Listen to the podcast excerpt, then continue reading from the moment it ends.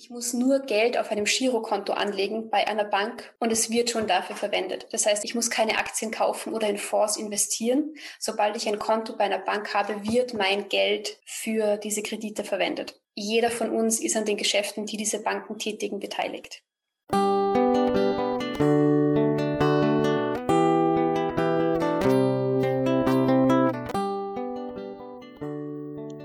Hallo und herzlich willkommen zu einer weiteren Folge von Hör mal, wer die Welt verändert, dem Podcast, der sich mit nachhaltigen und interdisziplinären Umweltthemen auseinandersetzt. Was passiert denn also mit unserem Geld? Mit dieser Frage haben wir uns in dieser Folge auseinandergesetzt. Ich bin Caro und ich spreche heute mit Sigrid und Chrissy, die beide vor kurzem zu einer nachhaltigen Bank gewechselt sind.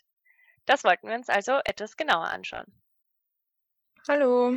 Ja, also ich habe mich dieses Jahr mehr mit nachhaltigen Finanzen auseinandergesetzt und ich weiß nicht, wie es euch dabei geht, aber für mich war das immer so ein Thema, was ich vor mir hergeschoben habe, mit dem ich mich jetzt nicht wirklich auseinandersetzen wollte, ähm, weil ich immer das Gefühl gehabt habe, dass ich keine Ahnung von dem Thema habe. Im Endeffekt, ich habe mir dann Gedanken darüber gemacht und ich schaue beim Essen auf Nachhaltigkeit, bei der Kleidung, ähm, warum nicht auch beim Geld?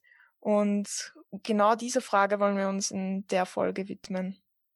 Ja, hallo auch von meiner Seite. Ähm, ich habe mir genau das Gleiche gedacht, weil letztendlich, wie du schon gesagt hast, Sigrid, haben wir einfach so viel Macht damit. Wenn wir unsere Bank wechseln, dann ist es so, als würden wir unseren Stromanbieter wechseln und auf einmal grünen Strom haben und nicht mehr irgendwelche anderen fossilen Energien. Ja, voll spannend. Mir ist es eigentlich gleich gegangen wie euch, dass mir das ganze Thema einfach wahnsinnig komplex und sehr schwierig vorgekommen ist. Und aus dem Grund haben wir uns auch ja mit verschiedenen Expertinnen und Experten unterhalten, die uns da ein bisschen einen Einblick geben konnten, was eigentlich hinter den Fassaden von den nachhaltigen und nicht nachhaltigen Banken so passiert. Und da habt ihr jetzt gerade am Anfang schon direkt die Julia gehört. Die Julia arbeitet bei Finanzattack, also bei Attack in Wien und hat uns ein paar spannende Sachen dazu erzählt, wie sie so das Finanzsystem sieht oder wie sie generell bei Attack die Banken auch kritisieren. Wir haben außerdem mit Michael Redmann gesprochen. Äh, der arbeitet in der Kommunikation bei der Triodos Bank. Das ist eine von den größten europäischen Nachhaltigkeitsbanken mit Sitz in fünf europäischen Ländern. Und er wird uns auch einen Einblick in die Welt der nachhaltigen Banken geben. Last but not least haben wir auch mit Clara Butz geredet. Sie ist Meteorologiestudentin und Fridays for Future Aktivistin und hat auch bei der Kampagne Banken raus aus Kohle mitgewirkt. Also in der heutigen Folge beschäftigen wir uns mit grünem Geld. Das bedeutet, dass ökologische, soziale und ethische Aspekte bei Finanzentscheidungen mit einbezogen werden. Wir wollten uns dann anschauen, wie die Lage in Österreich aussieht, wie nachhaltig die Banken agieren und haben da einen Bericht vom WWF und ISG Plus gefunden, der zehn ähm, österreichische Banken bewertet hat. Ja, unterm Strich ähm, hat das Ganze leider nicht so gut ausgesehen da keine einzige Bank als zeitgemäß eingestuft wurde. Ähm, zeitgemäß bedeutet vor allem im, mit dem Hintergrund von dem 1,5 Grad Ziel des Pariser Klimaabkommens, das vor fünf Jahren unterzeichnet wurde. Damit steht das leider überhaupt nicht in Einklang. Und da stellt sich dann natürlich die Frage, wie kann man das verbessern? Dazu ist es vielleicht ganz hilfreich, sich jetzt mal anzuschauen, wie denn eine Bank so ihr Geld verdient. Oder eben auch, was die Bank mit unserem Geld macht. Hauptsächlich ist es so, dass die Bank mehrere Geschäfte hat, also aktiv und passiv Geschäft und vor allem entsteht Geld, weil die Bank Kredite vergibt und die Bank hat die Erlaubnis, jetzt in Europa von der Europäischen Zentralbank gesehen, mehr Geld zu vergeben, als sie als Eigenkapital hat. Und in dem Moment entsteht eben neues Geld, das eigentlich nicht verfügbar war, weil das Geld, was wir auf dem Konto haben, mehr davon wird verliehen an irgendwie Unternehmen oder an irgendwelche Projekte oder so, um zu investieren, um eben zum Beispiel Kredite zu vergeben. Aber die Bank verdient auch noch immer dann Geld, wenn wir als Verbraucher ähm, jedes Mal, wenn wir mit unserer Karte im Geschäft zahlen, nicht nur mit der Kreditkarte, auch so mit der Bankomatkarte, kriegt die Bank Geld davon. Und auch so, wenn wir Transaktionen machen, also wenn wir überweisen oder so, da verdient auch die Bank dran. Aber ich finde, gerade wenn man sich anschaut, wir haben hier ähm, Gesetze oder eben auch völkerrechtliche Verpflichtungen genannt, wie zum Beispiel das Klimaabkommen, aber eben auch Verbot von Atomwaffen oder Kinderrechte, die gelten hier in der EU. Und dann dürfen wir trotzdem weiterhin in genau diese Geschäftsmodelle investieren. Also dürfen Banken das machen. Das heißt, diese Verpflichtungen oder diese Gesetze, die eigentlich gelten, die gelten nicht für die Finanzindustrie. Wie kann das eigentlich sein? Ja, also du hast voll recht, Chrissy. Es ist eigentlich verrückt, dass das immer noch so sein kann. Und Utopia hat sich auch mal die Hauptproblemfelder von konventionellen Banken angeschaut. Und wir möchten euch jetzt auch kurz zusammenfassen, was denn eigentlich die schwierigen Punkte sind. Einerseits sind das natürlich die Investitionen und auch die Finanzierung von Atomwaffen und Waffen generell. Das heißt, eigentlich werden durch das Finanzsystem auch Kriege finanziert.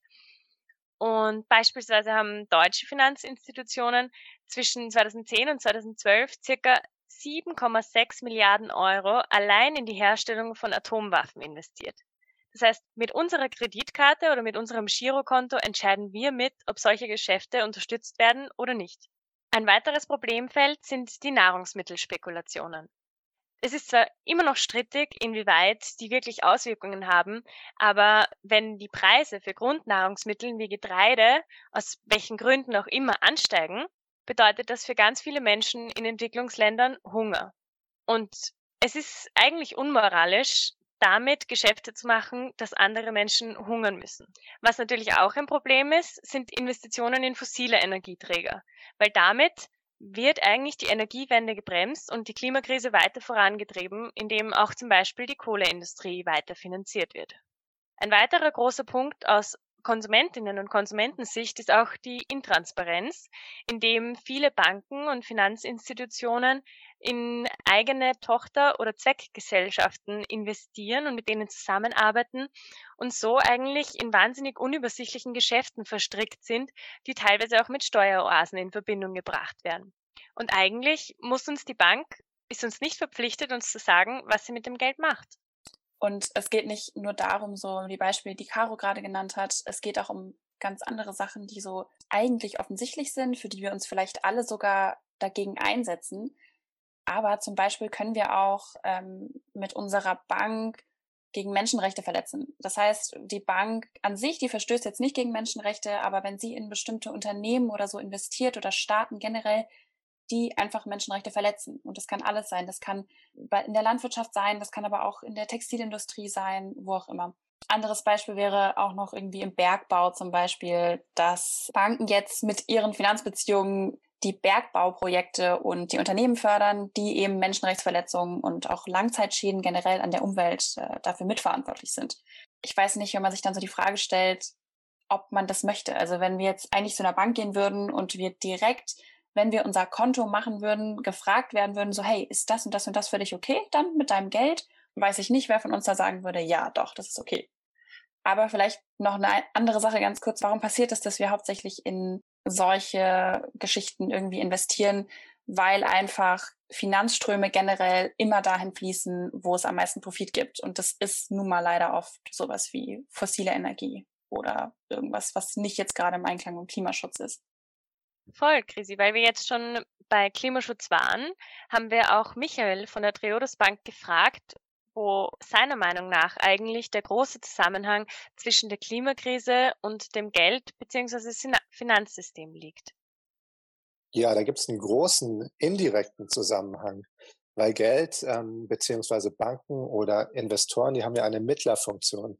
Also dort wird entscheiden, wenn man sich entschieden, wenn man sich das jetzt vorstellt, die riesigen Geldströme, die ja unterwegs sind in der Welt, sage ich jetzt mal so, die zu lenken und zu sagen, in welche Richtung sollen die denn fließen und was soll damit finanziert werden. Das entscheiden eben Banken und Investoren und deshalb haben sie eine sehr, sehr große Verantwortung. Ähm, Christiana Figueres, die ehemalige ja, Chefverhändlerin des äh, Pariser Klimaabkommens, die ähm, hat mal äh, bei, als sie bei uns zu Gast war in den Niederlanden, gesagt, ähm, das Schicksal der Welt liegt in, in den Händen der Impact-Investoren. Also tatsächlich, dass die Investoren sich jetzt überlegen müssen, was wollen wir denn wirklich zukunftsfähiges mit dem Geld finanzieren und wie können wir so unser Geld investieren in solche Firmen oder in solche ja, Unternehmen oder Projekte, damit ähm, wir die Welt ähm, nachhaltig transformieren können. Und darin, also in dieser Hebelwirkung, ähm, liegt der Zusammenhang zwischen Geld und der Klimakatastrophe. Ja, Wahnsinn. Also ich glaube, man unterschätzt das voll, ähm, welchen Impact das wirklich haben kann, wenn man sein Geld ähm, bei der Bank aufbewahrt. Ähm, wir sprechen hier also über Kohle im doppelten Sinne. Und um Kohle geht's auch bei unserem nächsten Interview mit der Clara, die Fridays for Future aktiv ist und die Kampagne Banken raus aus Kohle mitgestaltet hat. Darüber wird sie euch jetzt gleich mehr verraten. Bei den Banken, wir haben so, ich glaube, das war im Mai, haben wir begonnen, uns mit ähm, den Kohlepolicies, also den Richtlinien, den Finanzierungsrichtlinien von Banken auseinanderzusetzen, ähm, inwieweit sie Kohleprojekte oder die Kohleindustrie generell finanzieren und haben uns dann eben mit einer NGO aus Deutschland, Urgewalt heißt die, genauer angeschaut, was wir da so machen können und welche Banken da bei uns eigentlich überhaupt noch in, im Kohlegeschäft drinnen sind und sind dann eben draufgekommen, dass zwei der größten Banken in Österreich, also die Raiffeisenbank und die Erste Bank, noch immer stark im Kohlebusiness drinnen sind, beziehungsweise sehr, sehr schwammige Richtlinien diesbezüglich haben. Das haben wir uns dann da eingearbeitet. Das war eh ganz arg, weil wir kannten davor, also wir sind, niemand von uns kommt irgendwie aus der Finanzwelt. Das heißt, diese ganzen Begriffe zu lernen und zu verstehen, was da eigentlich dahinter ist, war am Anfang einmal ein großer Schritt und da hat uns eben Urgewalt auch stark geholfen. Und dann haben wir eben recherchiert und geschaut, was da genauer, ähm, wie es bei diesen Banken aussieht, haben um Termine angefragt und ähm, im Endeffekt dann eben mit denen gesprochen und, und geschaut, ob sie da eigentlich was ändern wollen. Da waren die Reaktionen sehr unterschiedlich von den beiden Banken. Und letztendlich haben wir uns dazu entschieden, eine Kampagne zu machen, damit sie eben ihre Kohlepolicy ändern und dass wir das Ganze in die Öffentlichkeit bringen. Laut Fridays for Future Austria wird in Österreich seit 2020 kein Kohlestrom mehr produziert. Dennoch ist Österreich nicht kohlefrei. Fridays for Future hat sich zwei Großbanken in Österreich, nämlich die Erste Bank und die Raiffeisenbank International, unter die Lupe genommen und festgestellt, dass sie die Kohleindustrie noch immer mit dreistelligen Millionenbeträgen finanzieren. Wie genau das abläuft, wird uns Clara erklären. Im Endeffekt geht es darum, dass Banken, die haben ja ganz viele mögliche Finanzprodukte und unterschiedliche ähm, Zweige, wo sie sich, wo sie sich drin, also wo sie irgendwie involviert sind. Und dann können sie auf der einen Seite Aktien haben, und praktisch selbst bei diesen Kohleunternehmen beteiligt sein oder sie vergeben Kredite. Also die Banken vergeben Kredite an die Kohleindustrie. Und das ist vor allem eine Sache, die wir uns genauer angesehen haben. Das heißt, ähm, diese beiden Banken haben seit dem Pariser Klimaabkommen trotzdem noch sehr viel Geld in eben Kohleindustrie gesteckt, indem sie denen Kredite gegeben haben. Wir haben jetzt also einige Punkte gehört, die bei konventionellen Banken eher kritisch sind. Und da wir uns ja heute auch mit nachhaltigen Banken auseinandersetzen, haben wir bei Michael von Triodos nachgefragt, was denn jetzt eine nachhaltige Bank von einer konventionellen unterscheidet. Er erklärt uns, welche Punkte verschieden sind und wie nachhaltige Banken generell arbeiten. Nachhaltigkeitsbanken haben für mich zwei wesentliche Unterscheidungsmerkmale im Gegensatz zu, sagen wir mal jetzt, konventionellen Banken. Das eine ist die Nachhaltigkeit, da gehe ich gleich drauf ein, aber das andere, das auch total wichtig ist, ist die Transparenz. Also viele von uns äh, wissen ja gar nicht, was mit dem Geld auf dem Konto passiert. Was macht es überhaupt, das Geld? Was, was macht die Bank damit? Was finanziert sie? Wohin fließt das Geld? Wer kriegt Kredite? Welche Unternehmen? Das wissen wir einfach nicht. Das ist wie eine Blackbox. Manchmal kommt es raus und dann ist man überrascht, dass die, ähm, ja, dass die Hausbank ähm, in einen Waffenhersteller investiert hat oder Kredite an einen, einen, einen Massentierhaltungsbetrieb vergeben hat, nur um Beispiele zu nennen. Und eigentlich will man das gar nicht. Und ähm, deshalb ist Transparenz ein erster sehr, sehr wichtiger Schritt für die gesamte Branche und das machen Nachhaltigkeitsbanken anders. Die berichten eben transparent darüber, was mit dem Geld passiert. Beispielsweise bei uns kann man auf der Website nachlesen und nachschauen, ähm, ja, wohin wir Kredite vergeben, denn wir veröffentlichen jeden Kredit, den wir an Unternehmen vergeben und äh, schreiben dann darüber. Und so können unsere Kundinnen und Kunden dann einfach sehen und nachverfolgen, äh, was mit ihrem Geld passiert und haben, äh, sind da ganz anders im Bilde, als sie es bei konventionellen Banken sind. Das ist äh, die Transparenz. Es gibt noch weitere Aspekte zur Transparenz. Beispielsweise veröffentlichen wir als Gesamtbank auch unseren äh, CO2-Fußabdruck, also nicht nur das, was wir hier in Deutschland beispielsweise durch ähm, unser Gebäude oder durch Papier oder was auch immer ähm, verursachen, sondern auch unseren, unseren indirekten CO2-Fußabdruck. Das heißt, das, was mit durch unsere Kreditvergabe und die Unternehmen, die wir finanzieren, an CO2 in die Atmosphäre gelangt. Und das ist nochmal eine ganz wesentliche andere Dimension von Transparenz, die eben auch viele Nachhaltigkeitsbanken verfolgen und die sehr wichtig ist, ähm, um zu verstehen, was, was für eine Wirkung Geld hat. Und äh, dann auf der anderen Seite, das andere Unterscheidungsmerkmal von nachhaltigen Banken ist dann eben wirklich die nachhaltige Kreditvergabe beziehungsweise das nachhaltige Investieren, dass die Banken wirklich nur in Unternehmen dass die Banken wirklich nur Unternehmen ihr Geld zur Verfügung stellen, die damit auch etwas Nachhaltiges anstellen, also die eine nachhaltige ähm, Produktion haben oder die ein bestimmtes Problem in der Gesellschaft adressieren wollen, sei es mit dem Klimawandel in Verbindung oder eben auch mit der sozialen Nachhaltigkeit die nachhaltig wirtschaften und die bekommen Geld von nachhaltigen Banken. Und ähm, auf der anderen Seite gibt es dann auch noch äh, sogenannte Negativkriterien, also dass Banken etwas nicht finanzieren, weil es besonders schädlich ist, beispielsweise ein, ähm, ja, die Kohleindustrie oder ähm, Ölindustrie oder ähm, Rüstungskonzerne etc. Da gibt es unterschiedliche Ausschlusskriterien und äh, nachhaltige Banken, die orientieren sich so ein bisschen im Balanceakt zwischen Positiv- und Kriterien und äh, Negativkriterien und finanzieren wirklich eben nur Dinge, die einen positiven Einfluss auf die Welt haben.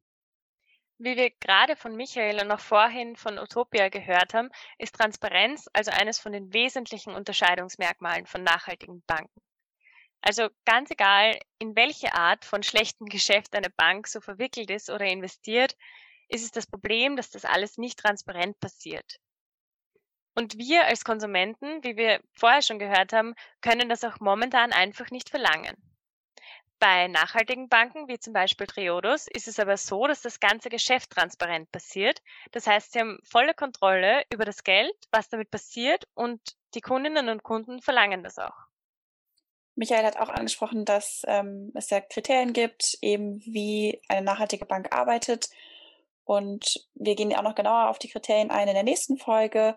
Ähm, aber was wir uns auch noch gefragt haben hierzu ist, wie es jetzt zum Beispiel mit Unternehmen ist, die nachhaltiger werden wollen, weil das ja auch eigentlich so Teil von unserer Entwicklung gerade ist, dass es eben Unternehmen gibt, die noch nicht nachhaltig sind, aber die gerade auf dem Weg dahin sind.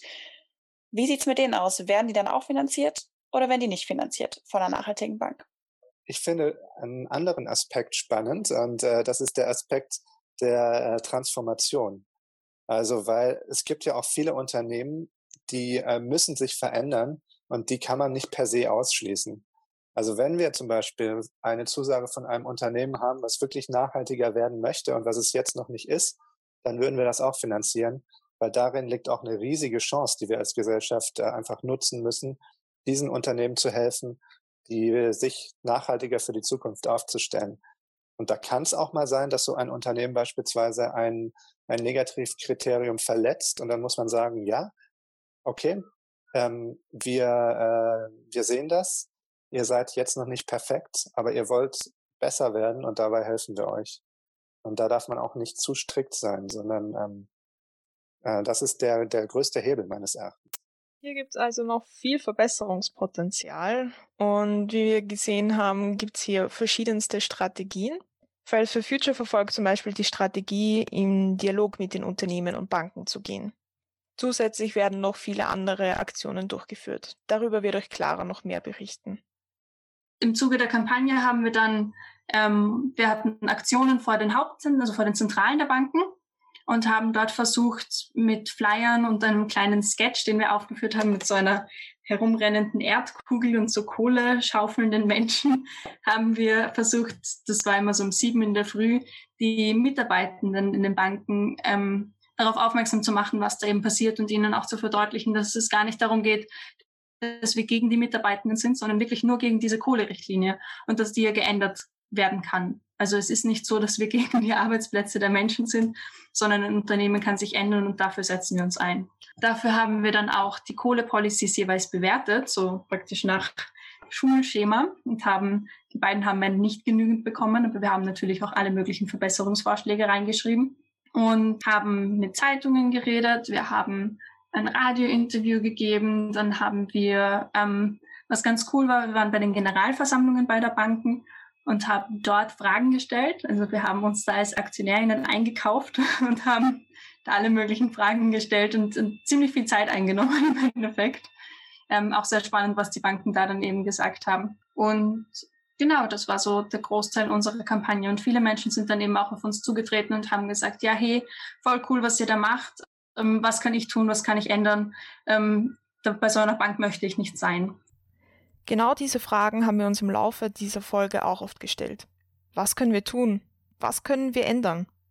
Dass die Antwort auf diese Fragen oft nicht so einfach ist, auch darüber haben wir mit Clara gesprochen. Es gibt in Österreich wenige nachhaltige Alternativen. Also in Deutschland gibt es, soweit ich weiß, ein paar. In Österreich ist es eher schwierig. Es gibt eigen, also einzelne Konten, die dann also ein recht grünes Portfolio haben oder ein sehr nachhaltiges Portfolio. Das heißt aber nicht, dass die gesamte Bank das ist. Die Raiffeisen hat solche Konten auch, die erste Bank auch. Was aber, und sie werben auch groß damit. Aber das bedeutet nicht, dass alle Finanzprodukte, die sie anbieten, nach diesen Richtlinien, ähm, also diesen Richtlinien entsprechen. Und das wäre eigentlich unser großes Ziel. Im Endeffekt müsste jedes Portfolio, ähm, jedes Finanzprodukt eben diese Richtlinien haben, damit die Kohleindustrie im Endeffekt endlich nicht mehr existiert. Also die, die ist veraltet, die gehört weg und eigentlich gehört die mit diesem Jahr, können die Kohlekraftwerke ähm, geschlossen, weil wir uns das nicht mehr leisten können, dass weiterhin so viel CO2 in die Atmosphäre gepumpt wird. Ja, apropos leisten, ähm, wenn wir über Geld sprechen, geht es ja meistens um Profitmaximierung. Und gerade Banken können nur dann ähm, funktionieren, wenn sie immer weiter wachsen und immer weiter ähm, ja, Geld anhäufen können. Und dieses System wird immer stärker kritisiert, ähm, vor allem in der äh, Debatte der Wachstumskritik. Und darüber haben wir auch mit Julia von Attac gesprochen. In der konventionellen, in der gesamten Bankenwelt, das Hauptproblem hier ist, dass das Finanzsystem auf der Wachstumslogik aufgebaut ist. Das heißt, ähm, es braucht dafür eine Wirtschaft, die immer weiter wächst, und das bedeutet auch, dass der Ressourcenverbrauch immer weiter wächst. Weil alle Studien, die bisher zu dem Thema durchgeführt worden sind, haben gezeigt, dass es kein Wirtschaftswachstum mit sinkendem absoluten Ressourcenverbrauch geben kann.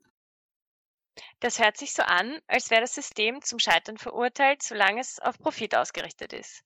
Aber es klingt auch so, als wären nachhaltige Banken momentan nicht die optimale und auch keine langfristige Lösung dafür. Wir fanden es deshalb spannend, bei Michael von Triodos nachzufragen. Und er wird uns ein bisschen über seine Ansicht erzählen, wie er die Zukunft von diesem System sieht und vor allem, welche Rollen Banken dabei spielen werden. Also ich glaube, es kann nicht so bleiben, ähm, weil wir einfach ähm, ja, planetäre Grenzen haben. Wir können nicht einfach darüber hinaus wachsen. Das wird nicht passieren. Irgendwann ist es genug und das betrifft natürlich auch ähm, nachhaltige und ethische Banken und auch andere Unternehmen. Ich glaube, momentan können wir noch ein bisschen steuern, welche Bereiche in der Welt wachsen sollen und welche nicht.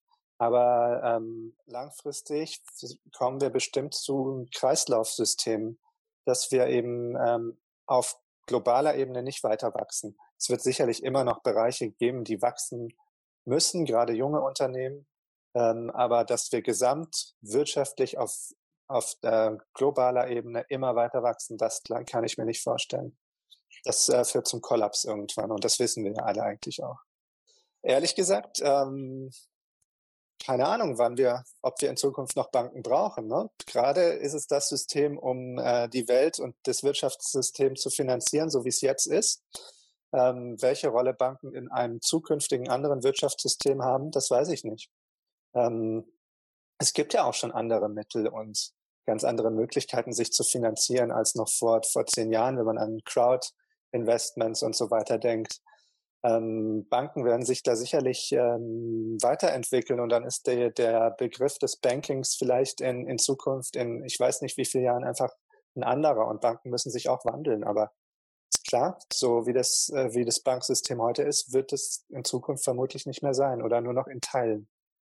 Also klar, ähm, ich, ich denke mal, Banken wird es auch in Zukunft irgendwie brauchen. Ich glaube, dass sich ihr, ihre Rolle und ihr Geschäftsmodell halt ändern wird. Ne? Und ähm, man muss ja, man muss ja irgendwas mit seinem Geld vorhaben oder es halt ähm, irgendwo aufbewahren können. Diese, diese Funktion, die, glaube ich, wird auch in Zukunft weiter Bestand haben. Also auch Michael, der bei einer nachhaltigen Bank arbeitet, sieht es so, dass so das System nicht mehr weitergehen kann, dass es global gesehen einfach nicht ewig dieses Wirtschaftswachstum gibt und den Profit, weil es einfach planetare Grenzen gibt. Und da haben wir wieder die planetaren Grenzen und einfach wirklich, dass wir hier irgendwas ändern müssen. Wir brauchen Veränderung. Aber ich glaube, das kann nicht von heute auf morgen passieren. Da hast du recht, Chrissy. Die Veränderung wird natürlich nicht von heute auf morgen passieren. Aber was wir, finde ich, jetzt schon sehr wohl merken, ist, dass mittlerweile auf fast allen Websites von fast allen Banken Nachhaltigkeit als große grüne Überschrift und als eigene Rubrik aufscheint. Dass sich jetzt Banken mit Nachhaltigkeit auseinandersetzen, ist natürlich was sehr, sehr Positives. Aber es sind nicht alle Produkte und Kampagnen das, was sie vorgeben zu sein. Jetzt haben wir bei Michael von der Triodos Bank nachgefragt, wie er das aus Bankensicht wahrnimmt. Ja, das sehen wir halt oft im Markt momentan, dass, äh, dass da der ähm, bequemste Weg beschritten wird und ähm, vieles nur sehr, sehr hellgrün ist und ähm, es aber deutlich mehr bräuchte und eine größere Anstrengung, um Nachhaltigkeit durchzusetzen. Und deshalb bin ich da ein bisschen zwiegespalten. Auf der einen Seite sage ich ja, es ist gut, ähm, dass es, dass es mehr Nachhaltigkeit gibt in der Finanzbranche. Aber so wie es jetzt ist, reicht es noch nicht aus. Ähm, aber immerhin, es ist besser, als es vor zehn Jahren war oder auch vor fünf. Diese Transformation hat also jetzt schon eingesetzt und Banken erkennen endlich die Notwendigkeit, auch im Bereich der Nachhaltigkeit was zu tun. Auch wenn da jetzt nicht alles so klar erscheint, es ist zumindest eine positive Entwicklung, dass sich Banken endlich auch ganzheitlicher damit beschäftigen. Aber okay, ähm, wieder zurück zum Thema zu den nachhaltigen Finanzprodukten. Wir haben auch kurz mit Julia darüber gesprochen, was sie von nachhaltigen Finanzprodukten in der konventionellen Bankenwelt hält. Ich würde auch anzweifeln, dass das, was jetzt als nachhaltiges Bankensystem beziehungsweise Green Finance bezeichnet wird, einen so großen Unterschied machen würde. Insofern, dass es auch, mh, hm, es wenn es eingebettet ist ins bisherige Bankensystem und das ist die gängige Idee, dann ist immer noch das erste Kriterium, auf das ich schaue, der Profit. Wie hoch ist die Rendite, die ich mit einem Investment erzielen kann? Und kommt nebenbei noch irgendein Umweltkriterium oder ein Sozialkriterium vor? Aber das ist immer nur, kann immer nur eine Nebenbedingung sein. Und dadurch ist es wie, ähm, wie die Schwerkraft in der Physik fließt Geld im Finanzsystem dorthin, wo es die höchsten Profite gibt. Und viele, viele Umweltprojekte, viele sozial sinnvolle Projekte wie Infrastrukturmaßnahmen oder Schutz von, von Regionen und der Biodiversität dort bringen keinen, keinen Profit, bringen keine Rendite. Ich kann diese Projekte niemals so gestalten, äh, dass es eine Rendite abwirft, wenn ich einen Wald schütze. Das heißt jetzt also nur, weil eine, eine Bank eine Abteilung für nachhaltiges Investment hat, sagt es nichts darüber aus, wo das restliche Geld hinfließt. Und ich muss nur Geld auf einem Girokonto anlegen bei einer Bank und es wird schon dafür verwendet. Das heißt, ich muss mich nicht, ich muss keine Aktien kaufen oder in Fonds investieren. Sobald ich ein Konto bei einer Bank habe, wird mein Geld für diese Kredite verwendet und steht der Bank dafür zur Verfügung. Das heißt, jeder von uns ist an den Geschäften, die diese Banken tätigen, beteiligt. Aber was wäre, wenn? Was wäre, wenn morgen alle zu einer nachhaltigen Bank wechseln? Das haben wir Michael gefragt. Dann würden äh, die Nachhaltigkeitsbankerinnen und Banker erstmal äh, wahnsinnig viel zu tun haben und sich überlegen, wie sie die ganzen, die ganzen Menschen überhaupt versorgen können, weil bislang sind die Nachhaltigkeitsbanken ja leider noch ein Nischenphänomen. Aber ähm, deshalb hoffen wir auch bei den Nachhaltigkeitsbanken, dass ähm, nicht die Menschen zu nachhaltigen Banken alle wechseln, sondern dass alle Banken nachhaltig werden. Und ähm, dann wäre viel gewonnen. Wir stellen uns das ein bisschen so wie in der ähm, ja wie in der Lebensmittelbranche vor. Da fing das ja in Deutschland in den 70er Jahren an, dass äh, Leute biologische Lebensmittel in Reformhäusern gekauft haben und das war ganz klein und dann hat, ist es immer größer geworden und stetig gewachsen. Jetzt ist es immer noch nicht groß genug, aber es ist doch schon deutlich bekannter als beim Thema Finanzen und wir hoffen, dass sich das auch dahin entwickelt. Und jetzt ähm, genau, dass die, dass die, dass nachhaltige Finanzen aus der Nische kommt und äh, wirklich in den Mainstream rein. Da sind wir wirklich auf dem Weg, das passiert gerade, aber ähm, das kann noch deutlich ehrlicher und schneller passieren. Und wir haben auch Julia gefragt, was sie dazu denkt. Ich glaube, wenn Privatpersonen wechseln würden, würde das zu ziemlichen Erschütterungen führen, würde das System als Ganzes aber noch nicht zum Kollabieren bringen, weil die größten Akteure auf dem Finanzmarkt sind nicht die Privaten, sind nicht äh, die kleinen Anleger und Sparer, sondern sind institutionelle Vermögensverwalter wie zum Beispiel BlackRock, wie große Pensionsfonds. Und ähm, wo die ihr Geld hinlenken, diese institutionellen Anleger, das ist eine Frage der, der staatlichen Regulierung. Das heißt, selbst wenn alle Bürger morgen ihr privates Geld auf eine auf ein nachhaltiges Konto legen würden, würde das nicht den entscheidenden Unterschied machen. Es braucht, es bräuchte staatliche Regulierung, die verbietet, weiterhin in zum Beispiel Kohle, Atomenergie oder Öl zu investieren. Der Finanzsektor hat also einen großen Stellenwert. Und Banken können dazu beitragen, die Transformation hin zu einer klimagerechten Welt um ein Vielfaches zu beschleunigen. Dafür muss jedoch Verantwortung übernommen werden und Klimaziele in die Tat umgesetzt werden. Wie man als Privatperson helfen kann, diesen Wandel voranzutreiben, verrät uns Clara. Also ich finde auf jeden Fall, dass eben die Politik da eine große Rolle spielt und eben auch, dass da sinnvolle Förderungen gesetzt werden sollten und vor allem ähm, fossile Subventionen abgedreht werden. Und das ist eigentlich eine Sache, die wirklich die längst überfällig ist. Und deshalb ist auch, finde ich, dieser Link zwischen den EU-Themen und den Bankenthemen so spannend, weil eben bei der EU mit dem ganzen, ähm, mit dem ganzen Green Deal und dem Klimagesetz, das damit mitfließt, ähm, sehr viele spannende Gesetzesentwürfe kommen können, wenn sie sinnvoll ambitioniert umgesetzt werden, ähm, die eben auch in diese Richtung abzielen könnten. Und ähm, zu der Frage, was Einzelpersonen tun können, ich finde, das Sinnvollste ist auf jeden Fall immer, politische Druckbewegungen zu unterstützen. Weil diese, die sind, die im Endeffekt dann immer lästig sind und den PolitikerInnen auf die Finger schauen. Ich glaube, das hat den größten, die größte Wirkung oder den größten Effekt. Ansonsten, ja, natürlich schauen, ähm, dass die, die eigenen ähm, Stromprodukte oder Energieprodukte, die man, die man bezieht, möglichst nachhaltig sind, möglichst grün und eben möglichst CO2 ähm, es gab eine Studie zu Social Tipping Points. Ich weiß nicht, ob ihr davon gehört habt. Das sind, also es gibt ja die generellen Tipping Points, also die Klimakipppunkte, die dann eben sagen, okay, wenn das Grönland-Eis schmilzt, stärkt dann, also steigt der Meeresspiegel an, ähm, der Planet erhitzt sich weiter und das sind eben so selbstbeschleunigende Prozesse. Und gleichzeitig gibt es aber auch Social Tipping Points, die dem praktisch entgegenwirken. Ein wahnsinnig spannendes Konzept und da gibt es ähm, sechs Punkte, wo es eben heißt, wenn die losgelöst werden, dann kommen wir also schneller voran in, in der Bewältigung der Klimakrise. Und ein Punkt davon ist eben auch, dass Banken ihr Geld aus den fossilen Industrien entziehen.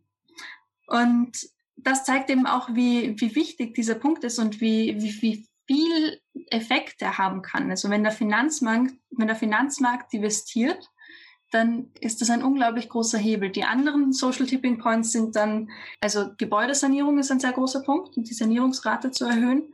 Ähm, dann das Bewusstsein in der Gesellschaft ändern, etwas, wo Fridays for Future natürlich immer sehr stark dran ist. Dann die Stärkung von Klimabildung und die Offenlegung auch von, von Treibhausgasemissionen und die staatliche Subventionierung von erneuerbaren Energien. Wenn erneuerbare Energien die entsprechenden Förderungen bekommen, ähm, ist das eben ein, ein sehr beschleunigender Prozess, der, der im Endeffekt dann der, Klima, der Klimakrise stark entgegenwirken kann. Und da sind eben die Banken eben auch ein wichtiger Punkt und deshalb genau gehen wir das auch an. Und jetzt auch eine Take-Home-Message von Michael. Das Wesentliche ist, ähm, sich einfach mal zu interessieren und zu schauen, was mit dem Geld auf dem Konto passiert. Und da mal als ersten Schritt nachzuschauen, ob damit äh, Dinge finanziert werden und ähm, ja, und Unternehmen oder Projekte oder was auch immer, die ich auch wirklich unterstützenswert finde. Und wenn es nicht der Fall ist, dann äh, kann ich mir mal überlegen, mein Konto zu wechseln und zu einer anderen Bank zu gehen, die es vielleicht besser macht. Und da lohnt es sich dann auch mal auf nachhaltige Banken zu schauen. Caro, was denkst du denn jetzt so, jetzt, nachdem du auch vor allem dich ein bisschen mitinformiert hast und ähm, wir das alles zusammen aufbereitet haben, was ist denn jetzt deine Meinung zu dem ganzen Bankensystem? Ja, also ich fühle mich auf jeden Fall viel, viel besser informiert. Es hat echt Spaß gemacht, für die Folge zu recherchieren. Und ich habe mir vorgenommen, für nächstes Jahr, so ein bisschen auch als Neujahrsvorsatz, das grüne Konto von meiner Bank auszuchecken, ein bisschen zu schauen, ob das passt für mich, ob das wirklich auch so nachhaltig ist, wie es auf der Homepage steht. Und falls es das nicht ist, würde ich auf jeden Fall zu einer nachhaltigen Bank wechseln. Also mir ist echt bewusst geworden, wie wichtig das ist. Aber wie geht's euch da? Ja, also wir sind ja eigentlich beide schon bei einer nachhaltigen Bank. Ich bin bei der Tomorrow Bank. Ich glaube, du bist auch bei der Tomorrow Bank, Sigrid, oder? Ja, genau. Okay, weil da ähm, ist es zum Beispiel so, was mich auch immer voll freut und ich meine, damit machen sie auch ein bisschen Werbung, aber mich freut es immer voll, jedes Mal, wenn man die Karte benutzt, dann ähm, kriegt ja natürlich die Bank Geld von dem Handel irgendwie und ähm, das Geld investieren sie jedes Mal in soziale Projekte und das finde ich halt voll cool. Das heißt, jedes Mal, wenn ich mit der Karte bezahle, auch wenn es irgendwie nur so fünf Euro sind, dann gehen, was sind 0,2 Prozent oder so immer daran ähm, in irgendwelche Projekte. Und was ich auch noch, was mir auch noch eingefallen ist, was ich irgendwie einen ganz lustigen Gedanken finde, wo man auch nochmal nachhaltiger werden kann, ist ähm, jetzt zwischen der Entscheidung, ob ich generell mit Bankkarte bezahle oder ob ich mit Bargeld bezahle, weil einfach die Produktion von Bargeld anscheinend so viel Energie braucht, die natürlich dann irgendwie nicht grün ist wahrscheinlich, und auch der Transport von dem Bargeld von hier nach da. Das ist natürlich auf der anderen Seite auch, wenn man irgendwie denkt, dass die Bankomatkarte meistens aus Plastik ist und ähm, halt auch die Geldautomaten und auch so ein Bankomat-Ding ähm, auch immer Strom verbraucht. Aber trotzdem wollte ich mal einbringen, weil ich fand es irgendwie einen lustigen Gedanken. Ja, schon interessant, vor allem wenn man irgendwie ähm, bedenkt, dass wir schon so in einer Bargeldkultur ähm, irgendwie leben. Und ja, vor allem Kultur und Gesellschaft. Ich habe irgendwie das Gefühl, Geld ist oft so ein Tabuthema oder wir reden halt irgendwie nicht drüber und auch in der Schule und an der Uni, ähm, keine Ahnung, habe ich habe ich das Gefühl, machen wir nie wirklich was zu Geld und Finanzen. Drum fand ich es jetzt echt mal cool, ähm, sich mehr mit dem Team auseinanderzusetzen. Und ich finde es mega spannend und werde mich auch noch mehr dazu informieren. Ich bin jetzt selber auch am überlegen, ob ich in einen nachhaltigen Fonds investieren werde. Das geht mir schon länger durch den Kopf und ich bin mir auch noch nicht ganz sicher. Aber deshalb werden wir auch in der nächsten Folge über nachhaltiges Investieren ähm, sprechen. Also wenn euch das Thema interessiert, dann hört auf jeden Fall rein und, und wir hoffen, dass wir da dann gemeinsam Tipps sammeln können, wie man das am besten umsetzen kann. Ja, danke auf jeden Fall, dass ihr zugehört habt. Wir fanden die Recherche für die Folge extrem spannend und wir haben auf jeden Fall herausgefunden, dass wir eigentlich alle mit jeder Zahlung, mit jedem Konto und jedem Fonds, den wir in die Hand nehmen oder in den wir investieren, eigentlich einen wahnsinnig großen Hebel haben. Und wir finden, jede und jeder sollte sich damit auseinandersetzen, was eigentlich mit seinem Geld passiert und wohin es investiert wird, weil die Reise entlang des Geldes einfach sehr, sehr spannend war für uns. Falls du dich noch genauer informieren möchtest, wir haben in die Beschreibung von der Folge hier ein paar Links eingefügt, unter anderem eben vom Fair Finance Guide. Das ist eine Plattform online, die eben Banken vergleicht. Die ist eigentlich international und ähm, gibt es leider nicht in Österreich, aber eben in Deutschland, wo die Banken verglichen werden in Hinsicht auf bestimmte Kriterien, wie jetzt zum Beispiel irgendwelche ähm, fossilen Energien oder auch Menschenrechte, so alles Mögliche. Danke euch und bis bald.